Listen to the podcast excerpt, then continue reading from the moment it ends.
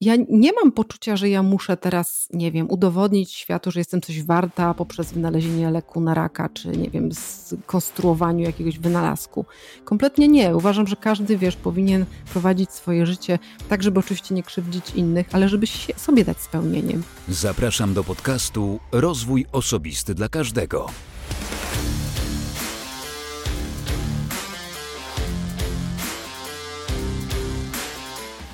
Cześć. Ja nazywam się Wojtek Struzik, a ty słuchać będziesz 221 odcinka podcastu Rozwój Osobisty dla Każdego, który nagrywam dla wszystkich zainteresowanych świadomym i efektywnym rozwojem osobistym. Dzisiaj chcę Cię zaprosić do posłuchania rozmowy z Bogusią Sobiczewską, która jest nie tylko twórczynią podcastu Kryzys Wieku Średniego, ale też bardzo aktywną osobą w mediach społecznościowych, a jej treści dotyczą głównie takiej dojrzałości życiowej i myślę, że ta rozmowa głównie wokół tego będzie się toczyła.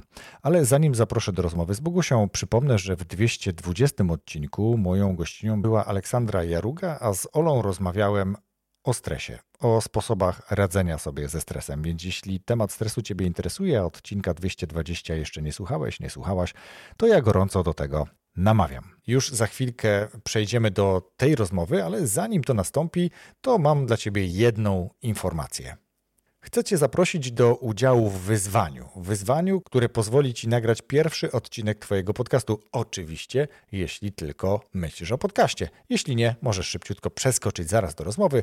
Natomiast jeśli interesujesz się, chcesz kiedyś uruchomić swój podcast, być może już, tylko nie wiesz od czego zacząć, co zrobić właśnie, mm, co powinno być w tym pierwszym odcinku, jak go nagrać, czym go nagrać? I tak dalej, to właśnie to wyzwanie jest dla Ciebie. Trzy proste etapy, trzy wiadomości, a do wyzwania możesz dostać się albo przez opis tego odcinka podcastu, albo wejść na stronę kurspodcastu.online łamane przez odcinek. Kurs podcastu podcastu.online łamane przez odcinek. Serdecznie zapraszam. A teraz zapraszam już do posłuchania rozmowy z Bogusią Sobiczewską o kryzysie wieku średniego. Cześć, nazywam się Bogusia Sobiczewska. Jestem twórczynią podcastu Kryzys wieku średniego, w którym rozprawiam się z mitami dotyczącymi dojrzałości i właśnie tego kryzysu smugi cienia, w którą każdy teoretycznie z nas powinien e, wejść po czterdziestce. No, a dla mnie to jest taki e, obszar życia, który eksploruję właśnie sobie osobiście i mam o nim zupełnie inne e, zdanie niż większość i niż stereotypy mówią. Oprócz tego jestem twórczynią internetową, zajmuję się tworzeniem kontentu tak zwanego, czyli treści dla klientów z różnych branż fashion, beauty Jedną nogą tkwię jeszcze w świecie innowacji i technologii. Jestem mentorką w programie Google for Startups. E, byłam twórczynią również startupu. Trochę się obracam e, właśnie w dziedzinie innowacji już jakieś 12 lat. E, noszę wiele kapeluszy zawodowo, więc bardzo trudno jest mi powiedzieć tak naprawdę dwoma zdaniami, czym się zajmuję. Chyba łatwiej byłoby powiedzieć, czym się nie zajmuję. Dobrze, lubię ludzi aktywnych. Sam po swoim po swojej pracy na etacie tak zwanej i też zajmuję się, jak widać, różnymi rzeczami. Podcasty to tylko jedna z nich. E, cieszę się, cieszę się generalnie przede wszystkim raz na naszą rozmowę, dwa na to, że również prowadzisz swój podcast, bo twój podcast już, jak się nie mylę, był polecany w takim newsletterze, którym też, e, w którym też się udzielam, najlepsze polskie podcasty. Tam polecamy takie świeże polskie podcasty właśnie. E, bardziej te niszowe niż, niż te popularne, bo te popularne nie potrzebują takiego wsparcia. E, dobra. Tak, te popularne można znaleźć na liście najpopularniejszych pod, podcastów na Spotify na przykład. tak. E, porozmawiamy sobie dzisiaj faktycznie o tym kryzysie wieku średniego, o takim mentalnym i nie tylko mentalnym dojrzewaniu i tym, jak pewne zmiany sobie tam przetworzyć. Ale zanim do tego przejdziemy, to ja zapytam Ciebie o to, jakie Ty masz sposoby na swój rozwój osobisty, jakich narzędzi używasz, czego korzystasz, jak, jak to u Ciebie wygląda? No, w moim przypadku to jest y, chyba proces w tej chwili trochę odwrotny, bo ja się trochę zwijam osobiście. E, zabawne to może być, bo powiązane również właśnie z tym kryzysem wieku średniego i tutaj mówię w cudzysłowie, nie widać nas, ale zakreślam ten znaczek palcami, mm, dlatego że trochę ograniczam tak naprawdę mój rozwój, albo bo ma, może bardziej go ukierunkowuję na obszary, które mnie frapują, interesują. No wiesz, dla mnie rozwój osobisty to jest tak naprawdę wszystko, co się dzieje w moim życiu. To jest takie świadome życie i wyciąganie wniosków e, z błędów, które się popełniło, głównie z błędów, bo z sukcesów e, trudniej chyba. Mm, jeżeli chodzi o, mm, o, rozwój zawodowy, no to to też jest u mnie no bardzo skomplikowany proces w tej chwili, ze względu na to, że dosyć mocno zmieniłam branżę i swoją aktywność zawodową przeszłam właśnie z etatu, z firmy, od swojego startupu na kompletny freelance. Mm, dlatego no, zmienia się sporo, ale jeżeli chodzi właśnie o rozwój osobisty, to jestem raczej minimalistką w tej chwili. Dobra, to idziemy w temat w takim razie. Czy te zmiany, o których przed chwilą mówiłaś, to był właśnie kryzys wieku średniego, czy jakby to e, podpiąć pod co? Kryzys wieku średniego jest tak naprawdę nazwą prześmiewczą i nie wprost. No, mm, dlatego nie się uśmiechamy się tutaj, żadnym... tego nie widać, co prawda, faktycznie tak, może, tak, może tak. słychać.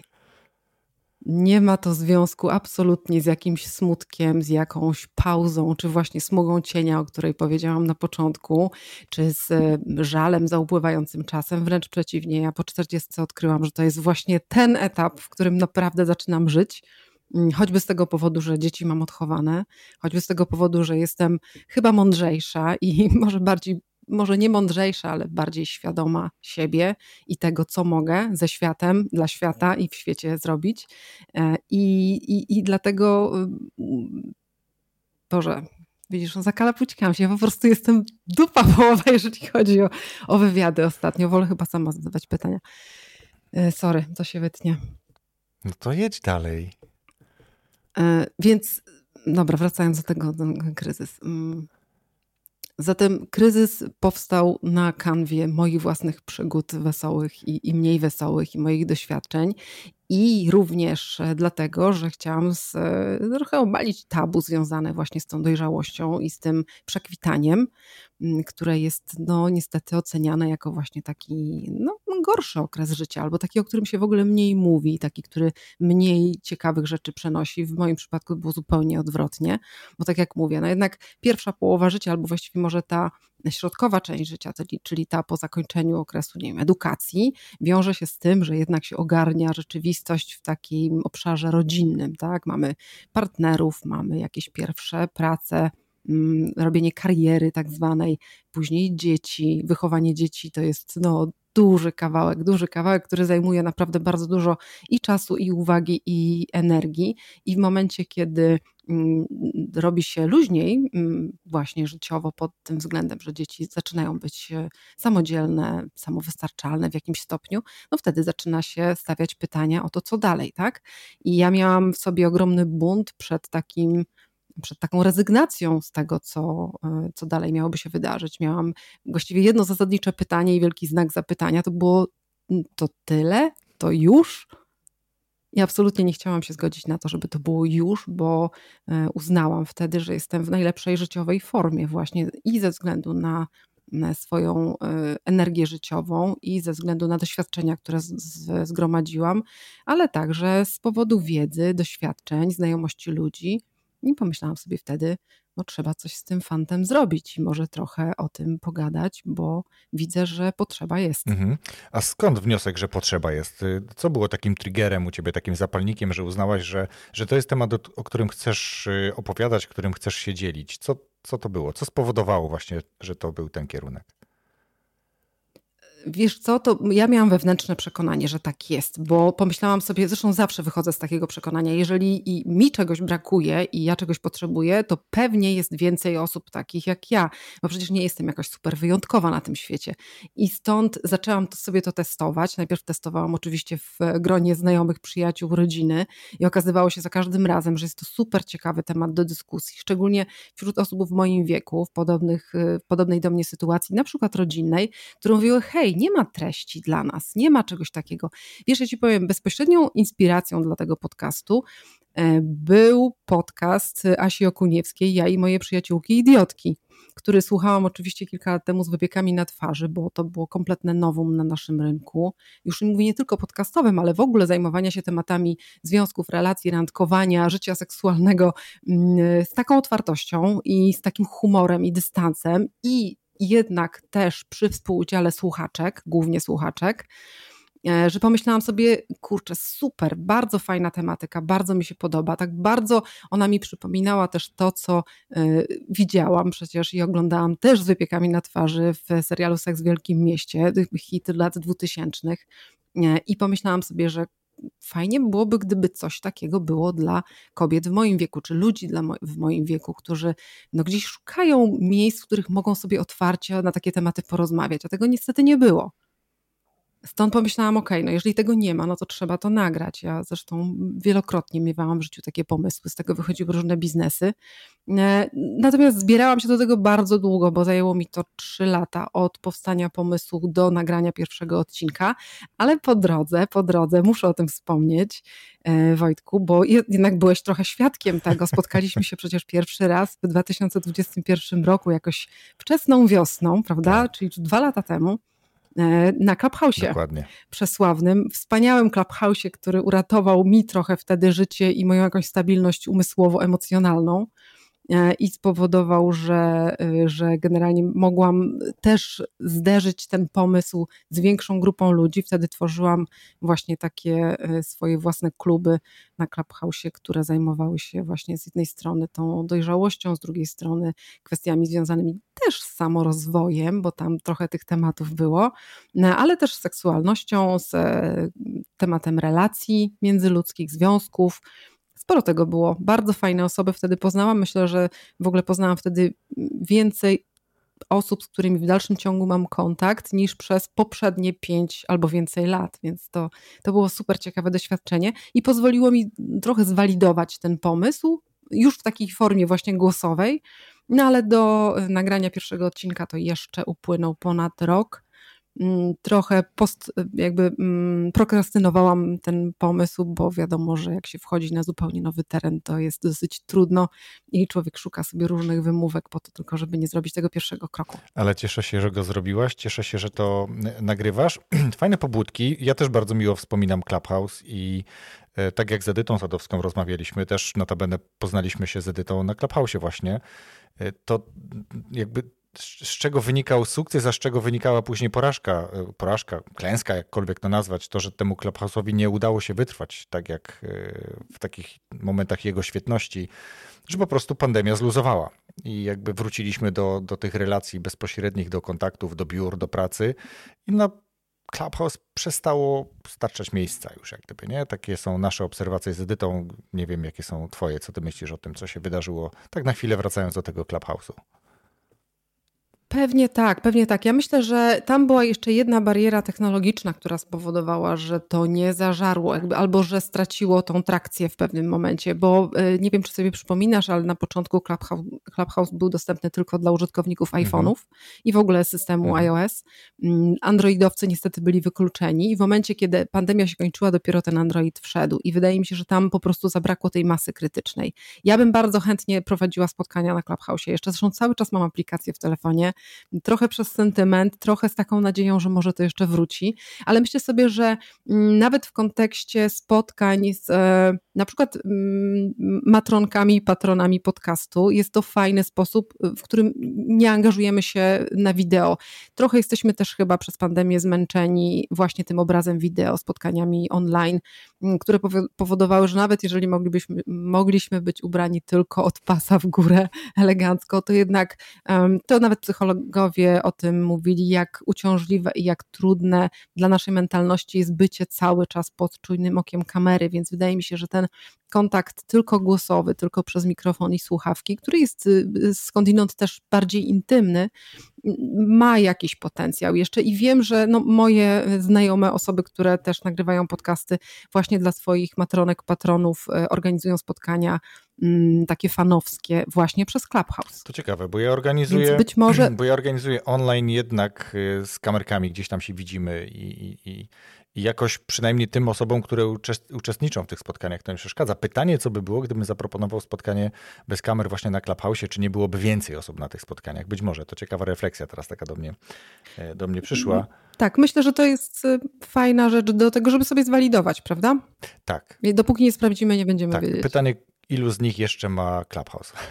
Ja też tak odinstalowywałem, instalowałem ponownie, wchodziłem, patrzyłem, że jednak jest cicho i pusto i znowu kasowałem. Za jakiś czas znowu instalowałem, znowu sprawdzałem, nie, dobra, to chyba już Senevrati.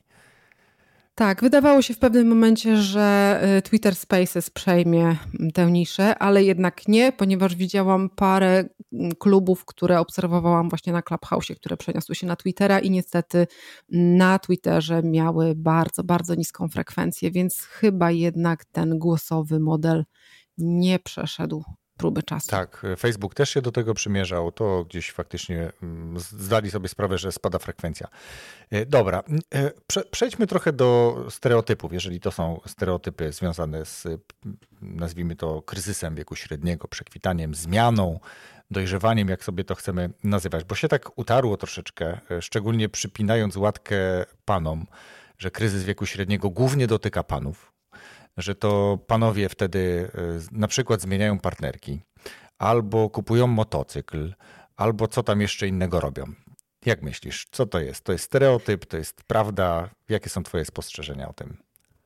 Wiesz co, ja uważam, że to jest krzywdzący stereotyp, jeżeli się przypina go do mm, całej, nie wiem, populacji osób, które, nie wiem, przekracza, przekraczają powiedzmy tą magiczną czterdziestkę, czy nie wiem, 45 lat. Mhm.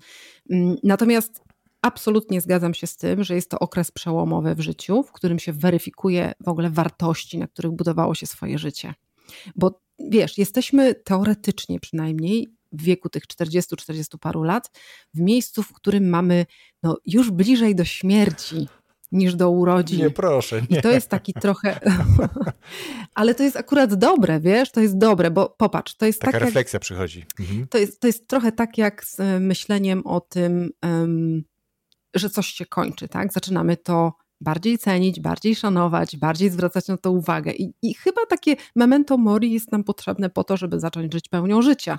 Niestety w przypadku mężczyzn rzeczywiście może to być takie, że to jest ta druga młodość, tak? nowy rozkwit, jakby szał, tak? te czerwone samochody, te, te młodsze kochanki, czy nie wiem, porzucone żony na pewno tak się nie dzieje w dużym procencie mężczyzn w tym wieku, no ale rzeczywiście jest to bardzo widoczne. Natomiast wiesz, ja jestem kobietą, więc dla mnie perspektywa kobiety jest zawsze dużo bardziej interesująca, no bo moja po prostu, bo ją znam. I dla kobiety ten okres jest bardzo niełaskawy, bo z jednej strony tak, mamy puste gniazdo, czyli nie mamy już się kim zajmować, kim opiekować, a ta rola opiekuńcza, opiekuńcza kobiety jest jedną z najsilniej, najsilniejszych motywów takich właśnie stereotypowych, społecznych.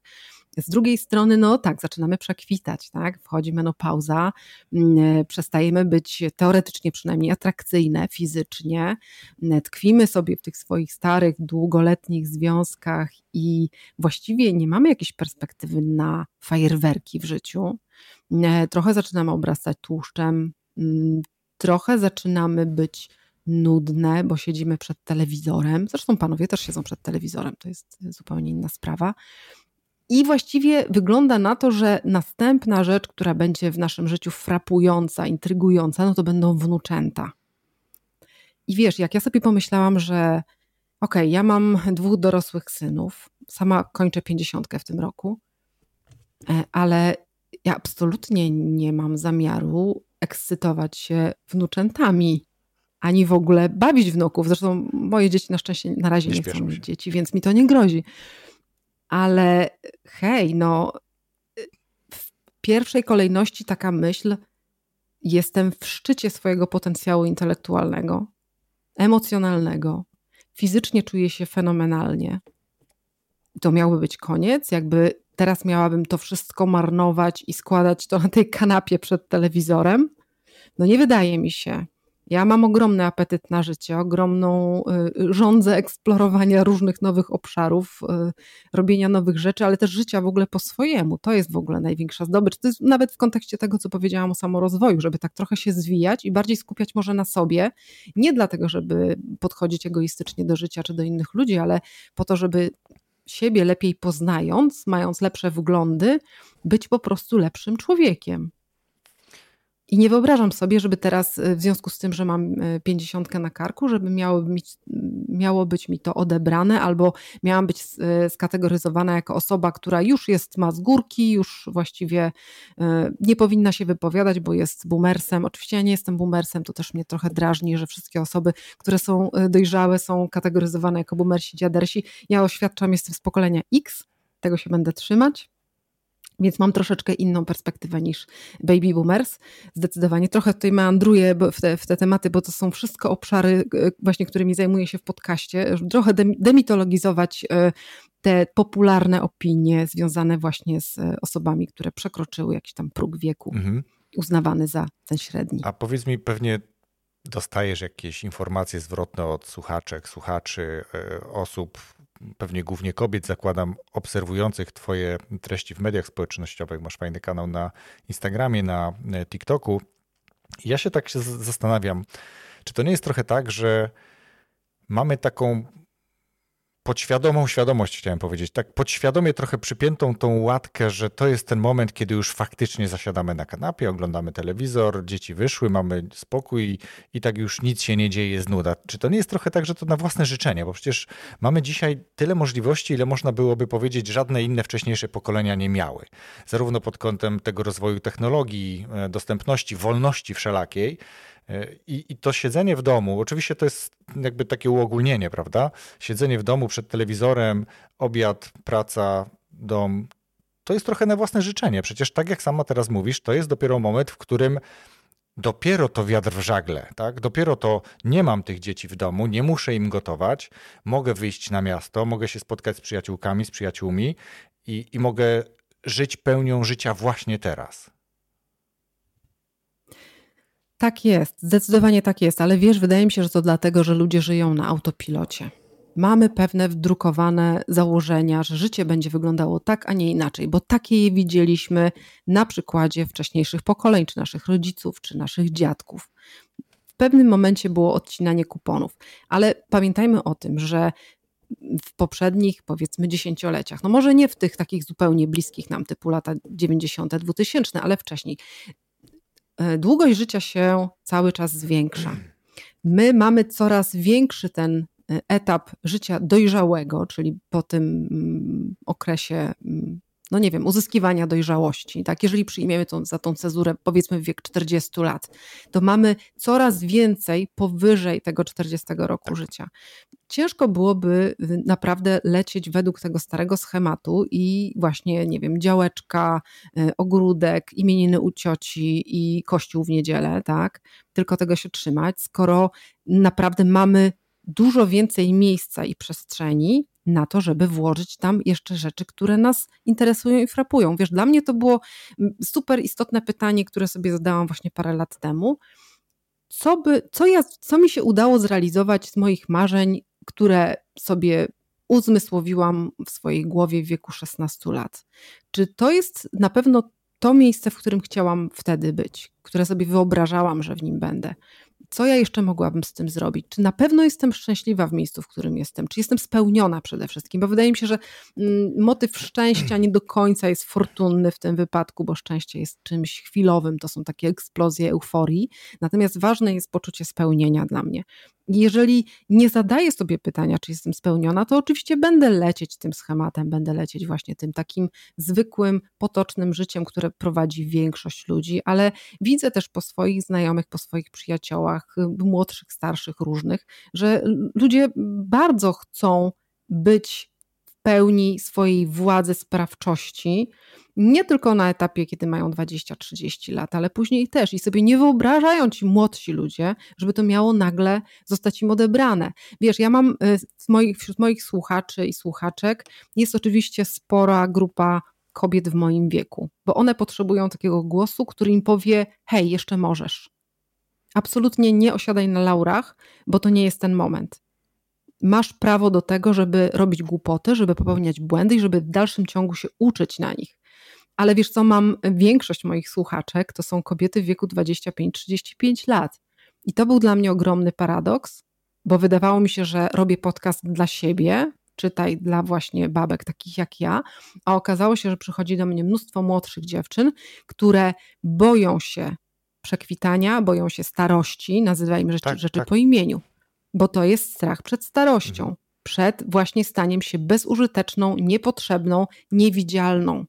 I wydaje mi się, że ten em, motyw niewidzialności jest strasznie, strasznie przykry, szczególnie w przypadku kobiet. Wiesz, no mamy stereotypowo jednak zakotwiczone w głowach, że mężczyzna to może do końca życia, tak? Choćby z racji tego, że jest zdolny do reprodukcji. Hmm? Kobieta nie. Kobieta nie jest, e, nie ma, nie ma w ogóle powszechnego społecznego przyzwolenia na to, żeby kobieta była aktywna na przykład seksualnie po okresie przekwitania. Zresztą przekwitanie to jest okropne słowo, chciałabym się go bardzo pozbyć ze słownika. I wiesz, i przychodzą do mnie te młodsze dziewczyny, te 25-30-latki i mówią tak, Bogusia, jak super, że ty mówisz o tych rzeczach, bo ja się tak boję, co się ze mną stanie, bo patrzę na moją mamę, która jest no już po prostu po drugiej stronie i w ogóle nie chcę być taka jak ona. Albo przychodzą do mnie i mówią, znaczy przychodzą, piszą do mnie oczywiście, piszą do mnie takie słowa, Bogusia, jak super, że jesteś, bo mówisz wszystko to, co chciałabym usłyszeć od mojej mamy. Super. A czego mi nie powiedziała? Albo jesteś jak starsza siostra. E, I wiesz, i na początku myślałam, że zrobię podcast właściwie dla siebie, że to będzie coś autoterapeutycznego, że ja sobie po prostu wszystkie te moje przemyślenia głośno wypowiem i fajnie. I nic z tego nie wyniknie. Natomiast popularność, może nie jest to popularność na pierwszą setkę y, listy podcastów na Spotify, ale i tak na te 19 odcinków, które do tej pory nagrałam, mam prawie tysiąc subskrybentów na Spotify'u, właśnie kilkaset na YouTubie i tam jeszcze na, na Google, Amazonie i tak dalej. Więc jest spora grupa, spora społeczność, która chce o tym słuchać i która uważa, że to są tematy gdzie indziej nieporuszane. Inna sprawa, że to jest też forma przyswajania, bo być może są magazyny kobiece, czy męskie, czy takie, czy owakie, czy dla rodziców, y, jakby you name it. Ale y, no, przeczytanie artykułu jest dużo bardziej skomplikowane, próg wejścia jest dużo wyższy niż odpalenie sobie podcastu, który przecież jest za darmo, jest dostępny na kilku różnych platformach, więc każdy może sobie dopasować źródło, na którym tego słucha. E, I, i, I fajnie, że te osoby chcą tego słuchać, się z tym identyfikują, ale jeszcze zanim dokończę ten przydługi wywód, to chciałabym powiedzieć o mężczyznach, którzy mnie słuchają. To było też dla mnie zaskoczenie. Nie powiem, że to jest jakaś ogromna grupa, ale powiedzmy jest to około 20% słuchaczy. To są panowie, też w średnim wieku przeważnie, którzy piszą do mnie z podziękowaniami, że uczę ich, jak rozumieć ich partnerki. Więc wiesz, jeszcze inny aspekt, jeszcze inna strona medalu, która jakby pozwala, pokazuje mi, że mówienie o dojrzałości bez tabu, o relacjach, o związkach, o ciele na przykład, bo ja bardzo dużo zajmuję, w moim podcaście dużo miejsca zajmują kwestie właśnie związane z ciałem. To jest coś, co rezonuje z bardzo wieloma grupami, których ja się kompletnie nie spodziewałam. Wiesz co, kilka rzeczy sobie tu wynotowałem w międzyczasie i teraz nie wiem, którą wybrać, która byłaby najbardziej ciekawa. Zacznę od tego, że mówiliśmy o tym, że Clubhouse dlatego między innymi był tak atrakcyjny, dlatego że tam się nie widzieliśmy, byliśmy zmęczeni kamerami, słyszeliśmy się, słychać emocje w głosie, można było w dowolnym momencie sobie to włączyć i tak dalej.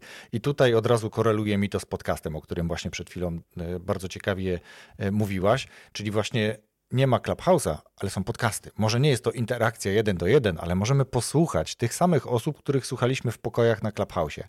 Trochę inna forma, mniej e, live, że tak powiem, mniej w, tryb, w czasie rzeczywistym, ale jednak podobne treści, te same osoby, więc świetnie, że to robisz.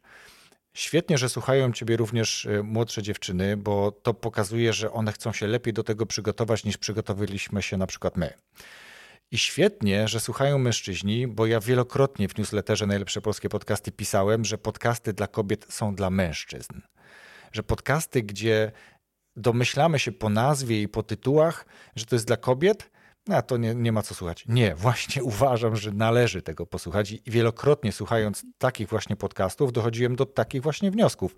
Im więcej panowie słuchają takich treści, tym lepiej się edukują, bo nie dostają tego od kumpla, który im coś powiedział przy piwie, tylko dostają z pierwszej ręki, czego partnerce potencjalnie może brakować. Jak, dlaczego Powiem tak właśnie anegdotkę. się wiesz, zachowuje i co ja mogę w związku z tym zrobić, albo dlaczego nic nie powinienem robić w niektórych sytuacjach.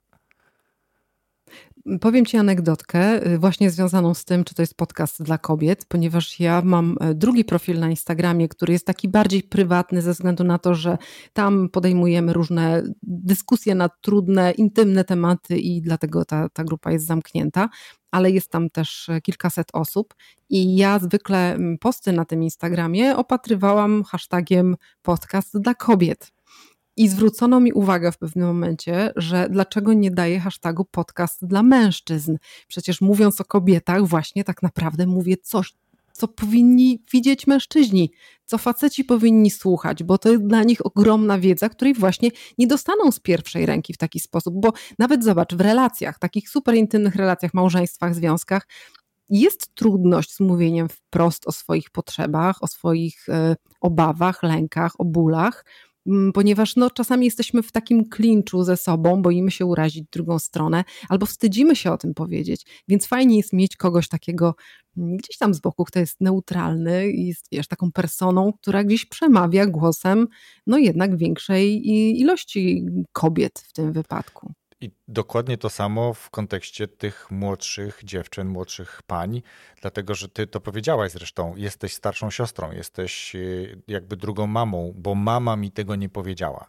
Nie? Więc jakby nie tylko mamy pewnego rodzaju ograniczenia w relacji z partnerem, ale również z naszymi dziećmi. Tak? Jakby nie potrafimy być może, mm. wstydzimy się być może właśnie rozmawiać o takich tematach. Nie potrafimy, bo nam też nikt tego nie powiedział, więc to się otwiera, tak? Takie drzwi, takie okno się mm, otwiera i można się z tego uczyć. Ale idę dalej, co sobie jeszcze tak. zanotowałem, bo zanotowałem... I, I, przepraszam, mhm. ja chciałabym, ja mam jeszcze jeden, jedną uwagę, która wydaje mi się, że jest dosyć istotna w kontekście mojego podcastu, ponieważ ja bardzo y, mocno podkreślam i z całą mocą zawsze przypominam, że ja nie daję rad. Ja nie jestem psycholożką, ja nie jestem socjolożką, nie jestem lekarką, nie jestem osobą, która w ogóle ma kompetencje czy jakąkolwiek władzę do tego, żeby komukolwiek radzić, a już nie daj Boże dawać, wiesz, rady takie bardzo ogólne, tak, wszystkim słuchaczom. Ja zawsze się bardzo tego wystrzegam, ale niestety nie jestem w stanie się ustrzec przed personalnymi pytaniami o to, co robić, Bogusiu, co robić, bo piszą do mnie ludzie i, i proszą mnie o mój punkt widzenia i czasami to jest, no, wprawia mnie w ogromne zakłopotanie, bo z jednej strony doceniam bardzo zaufanie i to jest właśnie taki, no nie wiem, taki probierz tego, że ludzie naprawdę traktują mnie jak taką zaufaną osobę. Jest to wspaniałe uczucie, ale z drugiej strony absolutnie nie chciałabym stać na stanowisku osoby, która mówi zrób to czy to, bo nie mam takich e, zasobów, żeby to robić. Mhm. No okej. Okay, tak. Mówię w podcaście, w podcaście mówię o swoich własnych doświadczeniach i na ich bazie wysnuwam jakieś wnioski, które zawsze są bardzo subiektywne i zawsze bardzo to podkreślam. Czyli to jest taki trochę właśnie seks w wielkim mieście, tylko oczami 40-paro, e, 50-latki, e, która no trochę już więcej wie i i, i, i, I tu z naszego, no i z naszego podwórka, prawda? z naszego podwórka, a nie z e, torbami Tiffany Nowego Jorku i tym podobnych. Tak, tak. Dobra, to idę dalej. Co tu sobie Wojtek zanotował? Y, zanotowałem sobie kilka takich mądrości, ale powiedzmy, że zostawię sobie dwie, bo mówiłaś o tym, że mm, te marzenia, z, kiedy miałaś 16 lat, czy to jest to, gdzie chciałabyś być, kiedy myślałaś o tym. Nie? Czy jakby takich refleksji podejrzewam, że wiele osób ma. Kiedy dochodzi do pewnego momentu, to się zastanawia. I oby tak było, bo jeżeli się nie zastanawia, to, to też nie jest zbyt dobre. Mm, czy to jest życie, którym ja chcę żyć? Nie? Czy, czy to jest czasem nie moment właśnie na tą zmianę. I tu nie chodzi o tą zmianę partnera, partnerki, ale pewnie często też, ale zmianę pracy. Yy, otworzenie własnego biznesu. To, to, bardzo często osoby gdzieś właśnie w tym wieku przechodzą na, na własne biznesy, różne, konsultingowe na przykład, tak? bo mają już 20 parę lat doświadczenia e, na przykład w korporacjach i teraz są świetnymi na rynku doradcami. Jest tego naprawdę mnóstwo. Ci ludzie całkiem fajnie się odnajdują. Ale to też trochę mi przypomina o tym, że y, my często nie doceniamy, nie doceniamy, tak, mogę tak powiedzieć, nie doceniamy trochę tego upływu czasu i raczej tego, co możemy z nim zrobić. I tu nawet całkiem niedawno słyszałem w książce, że my, no, co jest też potwierdzeniem pewnej prawdy, że my więcej czasu poświęcamy na, nie wiem, wybieranie rzeczy, y, co możemy ubrać albo co potrzebujemy sobie kupić do tego ubrania, niż na przykład zaplanować sobie życie, zaplanować sobie jakąś perspektywę czasu, co chcę zrobić w, nie wiem, przyszłe wakacje, co chcę zrobić najbliższe 5 lat. I to jest też trochę chyba o tym, że to jest właśnie ta refleksja, bo mam przestrzeń na to. Nie mam dzieci, jest większy spokój, mam więcej czasu na to, żeby zająć się sobą, pomyśleć o sobie. Tak, przychodzi mi do głowy taki cytat, y, który w wywiadzie powiedziała Oprah Winfrey na temat tego, co łączy wszystkich jej najbardziej mocarnych, najsławniejszych, najbogatszych gości, bo przecież ona gościła w swoim show praktycznie no, wszystkich największych, ludzi, którzy osiągnęli największe sukcesy. I ona odpowiedziała wtedy, to co ich wszystkich łączy, to jest to, że oni wiedzieli, do czego dążą. A ja mam wrażenie, że my mm, społecznie, jako właśnie tacy dojrzali ludzie, którzy na początku koncentrują się nad tym, żeby a, zarobić na życie, B, nie wiem, poznać właśnie partnera, partnerkę, potem mieć dzieci, zbudować dom, za, zdobyć lepszą pracę czy lepsze stanowisko i cały czas gonimy za tym takim mm, bytowym tak naprawdę aspektem życia, a nie tym, co, co daje nam spełnienie. I ja miałam takie wrażenie, to było oczywiście moje osobiste, że ja się trochę ślizgałam po powierzchni zdarzeń, że to było takie, wiesz, lata mijały, no oczywiście ja się super czułam, żyłam sobie jak pączek w maśle i byłam generalnie zadowolona z życia, nigdy nic mi nie brakowało, ale właśnie przyszła ta refleksja związana z połową życia, e, gdzie miałam tak, no dobrze, ale gdzie jest to prawdziwe życie, bo ja już przestałam czuć to prawdziwe życie, tak? W momencie, kiedy przestałam mieć te emocje związane z tym, że na przykład właśnie dzieci małe, że ciągle jakieś problemy, że nie wiem, ileż można planować wakacje, prawda? Mm, I, I, nagle się okazało, że a przecież jak miałam, nie wiem, 6 lat, to chciałam być baletnicą. No to no czemu by się nie zapisać na balet, tak? No i zapisałam się na balet. Mm, zaczęłam sobie realizować jakieś takie marzenia, zawsze byłam utalentowana plastycznie, więc w sumie no może by się technicznie trochę tego nauczyć. Skoro moi rodzice nie mieli na tyle e, inwencji, żeby mnie zapisać w szkole podstawowej na lekcję rysunku, no to się zapisałam na lekcję rysunku, mając tam 40 parę lat. Skończyłam ten kurs, umiem rysować, super. Bardzo mi to dużo dało frajdy. Mm, teraz wiesz, planuję, żeby y, nauczyć się grać na pianinie, co też było zawsze moim marzeniem. Ja wiem, że to trochę brzmi jak problemy pierwszego świata takie fanaberie, tak? Pianino, rysunek, balet. No ale z drugiej strony, no na co ja mam poświęcać to życie? Czytam książki, oglądam filmy, chodzę na wystawy. To, co y, też robię dopiero teraz w dojrzałym życiu, a co bardzo, bardzo zaniedbałam, to jest też taniec. Nie mówię o baletowym, ale po prostu taniec, nie towarzyski, taki taniec mhm. klubowy. Mhm. Uwielbiam tańczyć. I wiesz, w wieku, kiedy miałam 30-30 parę lat, i oczywiście małe dzieci, więc tych możliwości na to, żeby wyjść gdzieś wieczorem było dużo mniej, pomyślałam sobie, dlaczego ja mam sobie odmawiać tej przyjemności teraz? I chodzę, tańczę do białego rana w klubach ze znajomymi. Zresztą mam wśród swoich znajomych w większości osoby sporo młodsze ode mnie, więc nie budzi to żadnego zdziwienia, że idziemy na balangę, na drinki i tak dalej. Ja nie mam poczucia, że ja muszę teraz, nie wiem, udowodnić światu, że jestem coś warta poprzez wynalezienie leku na raka, czy nie wiem, skonstruowaniu jakiegoś wynalazku. Kompletnie nie. Uważam, że każdy, wiesz, powinien prowadzić swoje życie tak, żeby oczywiście nie krzywdzić innych, ale żeby sobie dać spełnienie, bo jeżeli jesteśmy lepszą jednostką, to jesteśmy lepszym, jakby częścią składową świata.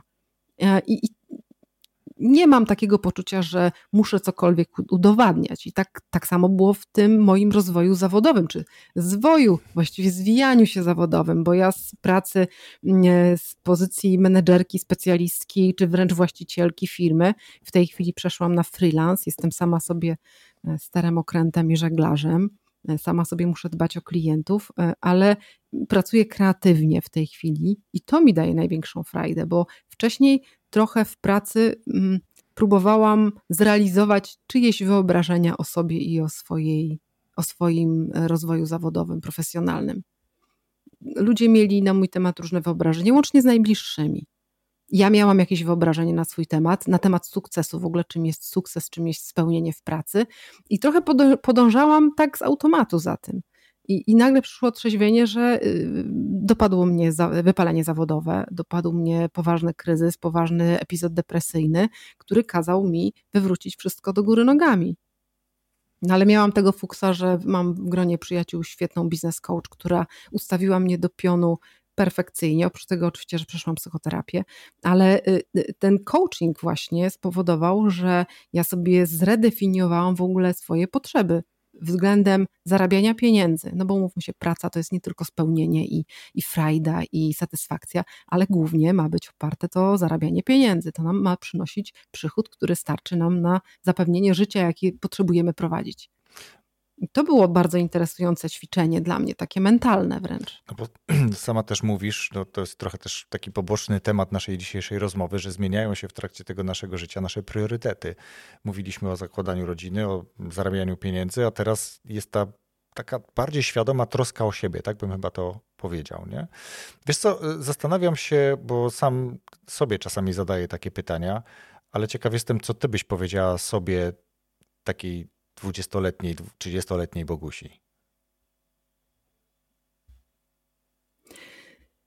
To jest w ogóle pytanie, które ja sobie zadałam przy okazji ostatniego odcinka podcastu, ponieważ ten 19, y, 19 edycja była, dotyczyła mm, dzieci, wychowania dzieci, bycia y, rodzicem, bycia matką w szczególności. I właśnie zadawałam sobie tam takie pytanie, czy byłabym w stanie sobie dać jakąś radę sobie, takiej właśnie młodej mamy, czy wręcz y, dziewczyny, która miała dopiero zostać mamą, i jakieś rady sobie przekazać z perspektywy tej wiedzy, którą mam teraz. I wiesz co, i moja refleksja była taka, że ja oczywiście mogłabym radzić sobie różne rzeczy, ale tamta ja by z tych rad nie skorzystała. I to jest w ogóle piękne, że y, jeżeli patrzysz na każde doświadczenie życiowe, czy to pozytywne, czy negatywne, czy takie, które ci przyniosło korzyść, czy szkodę, ale traktujesz je jako lekcję, jako coś, co cię buduje, buduje twoją wiedzę, buduje twoją rezyliencję, to jest to zasób. To bez tego nie byłbyś w tym miejscu, w mhm. którym jesteś. I ja nie mam, nie mam absolutnie w tej chwili, może wybrałabym inny kierunek studiów, ale chyba też nie, bo generalnie poszłam na studia, które były wtedy dla mnie najłatwiejsze do zrealizowania, bo trochę nie miałam pomysłu na siebie, ale wiesz, z drugiej strony jak y, patrzę z perspektywy, no jak dziecko, które ma 18-19 lat ma mieć pomysł na siebie, no wyjąwszy osoby, które są w jakiś sposób ukierunkowane, wybitne y, i rzeczywiście są w stanie przewidzieć, co będą chciały w życiu robić, to wydaje mi się, że większość młodzieży naprawdę nie ma, nie ma takiej refleksji, że trochę system na dzieciakach wymusza to, że one muszą jakoś się mm, e, określić, zorganizować, zdeklarować. Mm, więc ja też to moim dzieciom radziłam, moim synom, którzy są już dorośli, żeby studiowali to, co im najłatwiej przychodzi w danym momencie. Jeżeli oczywiście właśnie, bo no, w tym przypadku oni nie mieli jakichś takich super sprecyzowanych zainteresowań. Idź na studia tam, gdzie ci najłatwiej, bo i tak zmienisz to jeszcze 10 razy. Tyle. Świetnie. Idziemy temat y, książek. Jaką, jakie książki poleciłabyś słuchaczom podcastu, które ciebie zmieniły, kręciły, kręcą?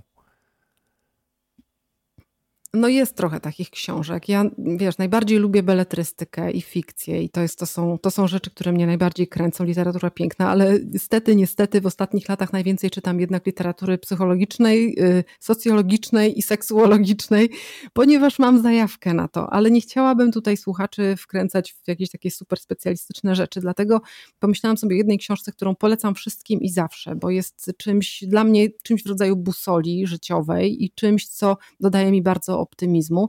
To jest zbiór esejów Rebeki Solnit Nadzieja w mroku fantastyczna pozycja, która szczególnie w takich trudnych czasach, w jakich żyjemy, bo naprawdę od kilku lat, od kilku, nawet kilkunastu lat dobrych jesteśmy cały czas w jakimś kryzysie, mniejszym lub większym. To są kryzysy i lokalne, i globalne, e, a to finansowe, a to wojny, a to epidemie, pandemie. I fajnie mieć taką pozycję, która na bazie faktów, badań, dużego researchu i takiego fajnego, syntetycznego myślenia pokazuje, że ludzkość z natury swojej jest dobra, że ludzie są dobrzy, że ludzie się potrafią organizować i potrafią naprawiać szkody, no niestety spowodowane przez samych siebie. Więc bardzo y, zachęcam do przeczytania tego. To nie jest gruby tom, to jest dosyć, dosyć y, fajnie, mm, przystępnie bardzo napisana pozycja. Mm, bardzo mądra i dodająca bardzo otuchy. I to jest chyba rzecz taka, którą, którą y, zawsze, do której zawsze będę wracać, bo napawa po prostu ona jakąś nadzieją. Podcast i Twoje miejsca w sieci na pewno będą w opisie odcinka podcastu, ale ja chcę jeszcze na koniec y, poprosić Cię o taką refleksję albo myśl, którą chciałabyś zostawić słuchacze tego podcastu. Z czym chcesz ich zostawić? No zasadniczo mm, takim moim motto życiowym i misją właściwie, tak to sobie wyobrażam, to jest to, że y, nic się nie kończy, że nie jesteśmy ani za starzy, ani nie jest za późno na nic, że tak naprawdę to od nas zależy, w naszych rękach jest to, jak siebie ulepimy na jakimkolwiek etapie. Mm, przytoczę tutaj w ramach anegdotki mm, taką wypowiedź mojej świętej pamięci teściowej, która mając 89 lat, mówiła swojemu synowi, mojemu byłemu mężowi, mm, takie zdanie. Mówi, Dareczku, jakbym miała 60 lat, to ja bym wiedziała, jak żyć. Więc wiecie, to jest wszystko kwestia perspektywy. Jak mamy 40 lat, to wydaje nam się, że o, jak miałem 30, to było fajnie, bo byłem w pełni sił i tak dalej. Jak mamy 50 lat, to ta 40 wydaje nam się super. Jak patrzymy na swoje ciało mając 60, to myślimy sobie, ale miałam super skórę 10 lat temu, tak? I zawsze to jest wszystko kwestia punktu widzenia nie jest za późno i nie jesteśmy za starzy. Trochę się uśmiecham pod nosem, bo nie wiem, czy wiesz, ale moje motto, odkąd zacząłem trochę istnieć w internecie, jako na początku trochę pisząc, a później właśnie nagrywając podcast, to y, moim takim hasłem jest nigdy nie jest za późno. I teraz się zastanawiam, czy gdybym zaczął nagrywać podcast mając 25 lat lub 30, to też by było moje motto. Czy to wtedy tak jest? Bo my dzisiaj wiemy, E, mniej więcej jak o siebie dbać, jak się o siebie troszczyć, ile spać. To, czy to robimy, to jest zupełnie inna sprawa. Mm, mamy jakiś pomysł w większości przypadków e, i kiedy próbujemy powiedzieć o tym swoim dzieciom, żeby one nie musiały tych błędów naszych popełniać, albo żeby szybciej zrozumiały pewne mm, ważne e, życiowe jakieś przesłania czy przesłanki, to właśnie nie. Czyli to jest dokładnie to, co powiedziałaś. Gdybyś chciała dzisiaj udzielać sobie rad tej dwudziestoletniej 30-letniej Bogusi, to tamta Bogusia by tych rad wtedy nie posłuchała. I to chyba tak jest, że dopiero dochodzimy do tych refleksji z czasem. Dokładnie pięknie to powiedziałaś na przykładzie swojej babci. E, przepraszam, tak, ale teściowej. jest jeszcze tak, tak, tak. Ale jest jeszcze coś, to mi naszło mnie w tej chwili, bo popatrz, jakby z obu stron jest świetnie. Ja jestem, staram się być bardzo optymistyczna, znaczy staram się, no chyba jestem generalnie. Im jestem starsza, tym bardziej optymistyczna. Popatrz, jeżeli masz 20, 20 parę lat, to ładujesz się w rzeczy i robisz rzeczy, bo nie wiesz, że się nie udadzą, że nie ma szans na to, żeby wypaliły. I ta nieświadomość po prostu pozwala ci skakać na główkę. Kiedy jesteś w naszym wieku, nie wiem, jesteś po 40, 50, 60, ładujesz się w rzeczy, bo wiesz, że nie masz nic do stracenia. Czy to nie jest piękna perspektywa? Popatrz, są dwie strony medalu i obie są fenomenalne, bo obie pchają nas do tego, żeby coś robić, żeby być autorem swoich własnych zmian. Cieszyć się życiem bez względu na to, ile mamy lat. Rozwój osobisty dla każdego.